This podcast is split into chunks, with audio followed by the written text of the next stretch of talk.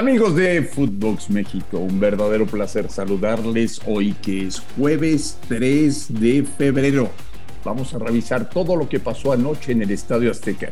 México le ganó con un gol de penal a Panamá y se calman las cosas. Todo esto junto a Daniel Alberto Brailovsky. Los esperamos. Otra excusa para justificar su mediocridad. Dale, Andrés, si vos sabés, no tenés idea de fútbol. Footbox México, con André Marín y el ruso Brailovsky. Podcast exclusivo de Footbox. Amigos de Footbox México, un verdadero placer saludarles hoy que es jueves, jueves 3 de febrero. Jueves 3 de febrero terminó la fecha FIFA para la selección mexicana de fútbol. Un empate, dos victorias. Y con el triunfo de ayer ante Panamá, las cosas aparentemente se tranquilizan. Voy a empezar con un tema que no le va a hacer ninguna gracia al señor Daniel Brailovsky. Porque, porque él es un romántico, porque él es un defensor de las buenas causas, porque él sigue pensando en el fair play, porque él sigue pensando que en el fútbol todo es limpio y no pasa nada extraño. Yo le digo al señor Brailovsky que en la CONCACAF cuando hay problemas en la cancha para México, aparece el arbitraje y hay que darle a México un penalti para solucionar el problema inmediato. O miento, señor Brailovsky, ¿cómo le va? No, pensaba que ibas a empezar diciendo, hola ruso, ¿cómo estás? ¿Cómo anda la vida? Y no sé cuánto, y ya te salís con una bomba atómica que no solamente sale de tu boca, sino de varios, de varios que odian el fútbol y que siempre quieren vivir de cómo le pego a esto, aquello, lo otro. Yo, así como te extendiste, voy a decir tan simple como que antes de empezar esta triple fecha FIFA, a México, vos y todos, le pedían siete mínimo. Ahí están, los siete ya los tienen, para que cierren el hocico y para que dejen de andar diciendo y puteando a medio mundo como lo hacen ustedes. Después, si me involucro en el partido, te voy a decir que México fue mejor que Panamá.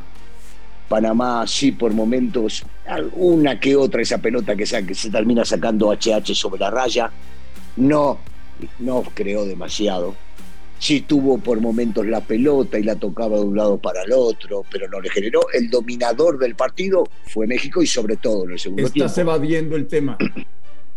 Voy a llegar, voy a llegar. Y sobre todo en el segundo tiempo México fue superior y demostró que el resultado lo merecía más que el equipo rival, aunque esto no se basa en merecimientos. Y vuelvo a lo mismo que acabas de tocar que tiene que ver con el penal. Si no existiera la regla de ir al bar como siempre lo odié y dije que no servía para un pepino, y vos sos testigo de eso porque lo veníamos hablando previo a que llegue el bar, el árbitro ya había cobrado penal. Y como eso se habrán pasado muchos durante este torneo y torneos anteriores, que el árbitro marca y desde arriba le dice, no muchacho, usted está equivocado. Punto dos, desde que se metió este bar, que para mí no sirve para nada en CONCACAF, en CONCACHAMPION, en el torneo local, en donde se te canten las pelotas de CIR. El VAR siempre estuvo, según entiendo, y corregime si no, para cambiar una decisión o hacerle cambiar una decisión al árbitro de algo que sea muy claro. Yo no vi algo muy claro. Para mí hay, hay un pequeño toque del rival sobre Raines, si bien es cierto, Laines exagera, exagera y se deja caer, pero esto es parte del fútbol. Hemos visto equivocaciones con y sin el VAR a favor y en contra de México y de los equipos en donde se maneja el VAR. Y acá, el árbitro que estaba haciendo un buen partido puso en duda este, su comportamiento para algunos más pensados como vos y como otros más. Pero el árbitro ya había cobrado penal, entonces ¿por qué cambiarlo? Y México no gana solamente porque cobran el penal y lo hace muy bien Jiménez, sino porque creó más, porque fue más, porque fue más equipo, porque quiso ir al ataque, porque realmente ayer a mí sí los muchachos me demostraron que se estaban matando por ellos mismos y después por el técnico, y porque termina ganando. Que después escuchemos al técnico rival decir que tenía que ganar de esta o de aquella forma, y bueno, está bien, que diga lo que se le cante la pelota y que vaya a llorar a la iglesia, hermano.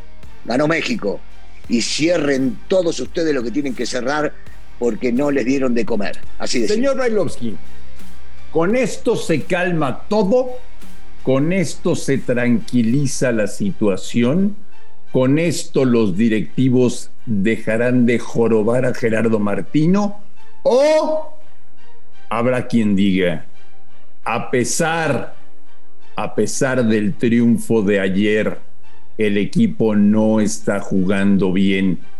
Para la próxima fecha FIFA tenemos que tener un nuevo entrenador. No, no, no, no. Eh, eh, no, para nada. lo, comentábamos ayer también cuando hablamos del tema, si ganando, perdiendo o empatando iba a ser el mismo resultado de la dirigencia, de los dueños o del pensamiento de todos ellos. No, por supuesto que no. Eh, desde el momento que se ganó, que se sacaron cuatro puntos, que se tiene para, para jugar dos partidos en casa, y entendiendo los rivales que tiene el equipo panameño y el equipo costarricense, yo sigo entendiendo que México tiene ahora una calma mayor y todas las posibilidades de salir a jugar tranquilo en los próximos partidos. No habrá cambios, no, ni van a hablar de eso. Antes posiblemente lo hablaron, hoy ya no van a hablar de ese tema. Ruso, veo jugar a la selección mexicana contra Costa Rica en el Azteca y contra Panamá en el Azteca. Y trato de ser optimista y trato de recordar todo lo bueno que tiene Gerardo Martín. Ruso, no veo cómo de febrero a noviembre suceda un milagro que nos haga llegar a la Copa del Mundo a competir de una mejor manera. Yo te digo una cosa, Martino dirigió, y voy a hablar solamente cuando le tocó dirigir a la selección paraguaya, y cuando llegaban al Mundial festejaron que llegaban al Mundial. Y antes del Mundial, desgraciadamente, se le cae el jugador más importante que tenían, que era Salvador Cabañas, por aquel gravísimo incidente que tuvo eh, en un bar. Y nadie daba un peso por ese equipo. Y Martino, junto con sus futbolistas y faltándole el mejor de todos, terminó haciendo una campaña bárbara. Yo sigo confiando en Martino hasta que se me demuestre lo contrario. Por lo tanto, no es que digo ahora el próximo partido que viene Estados Unidos, ah, después de este partido haberlo ganado, los van a bailar, les van a ganar, se va a gustar y va a golear. No, no, no. No, yo sigo pensando que las eliminatorias son muy, pero muy complicadas contra cualquier equipo, lo hemos visto en esta triple fecha, y que contra Estados Unidos también va a ser sumamente complicado. Pero confío en que Martino, llegando al Mundial, va a tener una transformación de los jugadores liberados, más tranquilos, él con su cabeza limpia, porque ayer ya demostró que no le pesó para nada ponerte, ¿te acuerdas que yo te había anticipado y me dijiste quiénes no y quiénes sí? Y te dije que Domingos, Domínguez tenía que estar en la cancha, que Arteaga tenía que estar en la cancha, que Charlie tenía que estar en la cancha, que Vega tenía que y, y lo hizo, y lo hizo. Entonces quiere decir, quiere decir que el tipo el tipo está viendo cómo dentro de la estructura futbolística que le gusta cambia eh, piezas, o sea, futbolistas, y les otorga mayor responsabilidad y le quita a otros una responsabilidad. Sigo confiando, Marín, hasta que se demuestre lo contrario. Pero no me podrás negar que hace un buen rato, Ruso, un buen rato, que la selección mexicana no juega bien al fútbol. está bien, pero ¿de qué hablamos? Ayer hablamos del partido de hoy y hoy hablamos de lo que hizo hace 6, 7 u 8 jornadas. No, no, a ver, vayamos, vayamos y seamos claros. ¿Qué se le pedía ayer a la selección nacional? Que gane. Mismo lo hablamos tú y yo. Solamente que gane después lo otro es extra. Cómo gane lo de menos. Y la selección ganó. Y la selección sumó 7 puntos. Yo, yo, yo busco más el lado optimista. y entiendo que algunos, como tú comprenderás, buscan todo lo malo, lo nefasto, cómo lo hacemos pelota, por dónde vamos, cómo vendemos. No, no, no. Esto es fútbol. Y el fútbol de un día para el otro puede cambiar absolutamente todos los pensamientos, incluidos de los futbolistas o de los técnicos, pero más allá de ellos, los que estamos desde afuera observando o tratando de analizar. Así que me, quedo con lo bueno. Siete de nueve y México tiene un piecito adentro. Ilusióname, te voy a hacer caso. Estamos a día 3 de febrero del 2022. Daniel Brailovsky me dice, André Marín, tú confía. En noviembre, en noviembre, haremos una gran Copa del Mundo. Con Martino se logrará lo que nunca se ha logrado El equipo, No, el yo no te equipo puedo asegurar tendrá todo un eso. performance No, impresionante. Van a. Sí, claro. va- sí, Va a bailar a Brasil, Bueno, Alemania, Perú, ya me lo Chile, dijo todo, el señor Brailovsky. Ah, bueno. Haremos, haremos un mundial No, no, Marino. inolvidable según Daniel Alberto Brailovsky. Sabes que ojalá, ojalá, ojalá resulte eso, ojalá resulte eso, pero no he dicho nada de lo que estás diciendo.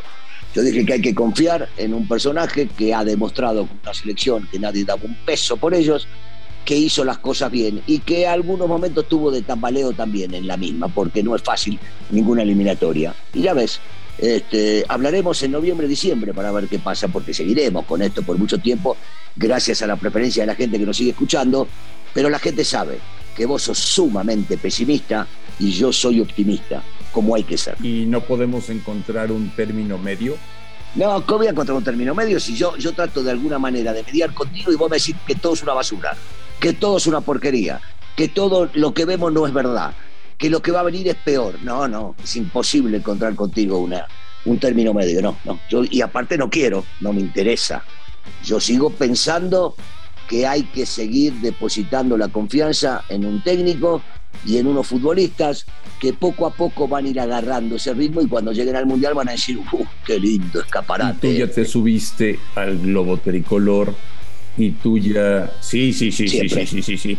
Sí, ya. Siempre, yo ya siempre le los voy a defender la gente morir. que compre la camiseta, que viaje a Qatar, Nah, nah. que gaste su dinero, que compre todos los productos oficiales de la selección mexicana, que, que se ilusionen porque haremos la mejor Copa del Mundo de toda la historia, porque... No, sí, sí, sí, sí, sí. Tú eres, tú eres Ah, un bueno. hombre que le genera, le genera ilusiones a la gente y que eres un irresponsable, porque lo que tú dices, lo que tú dices, le llega directamente al ánimo de la gente y la gente te cree. Y la gente te cree, Daniel Barilovsky. No, no es que, que me quieren a que No, creo, no, sí la te gente, crees, no, pero la crees, gente te cree. Pero Marín, la gente sabe que yo digo la verdad, la gente sabe que yo digo lo que pienso. Eh, y a diferencia de lo que decís vos, lo mío es optimismo, lo mío es ir para adelante, lo mismo es seguir siendo creyente de algo que muy poco entenderás en tu vida. Cuando decís que juegan 4-8-3. No, hermano, juegan solamente 11 futbolistas en la cancha. Y se permiten hoy cinco cambios, pero como lo tuyo va por otro lado, la gente me cree más a mí por ese tema. Porque soy consciente, porque defiendo al fútbol, porque amo al fútbol y porque sigo respaldando cuando veo que los proyectos pueden tener un buen. Grábenlo ustedes, grábenlo. 3 de febrero, 3 de febrero. Daniel Alberto Brailovsky nos ha dicho que con Martino y con esta generación de futbolistas podemos ser campeones del mundo. A nombre de Daniel Alberto Brailovsky y de André Marín, gracias por escucharnos. Un fuerte abrazo. Y aquí los esperamos mañana, como siempre, en Footbox México. Footbox México, un podcast con André Marín y el ruso Brailovsky, exclusivo de Footbox.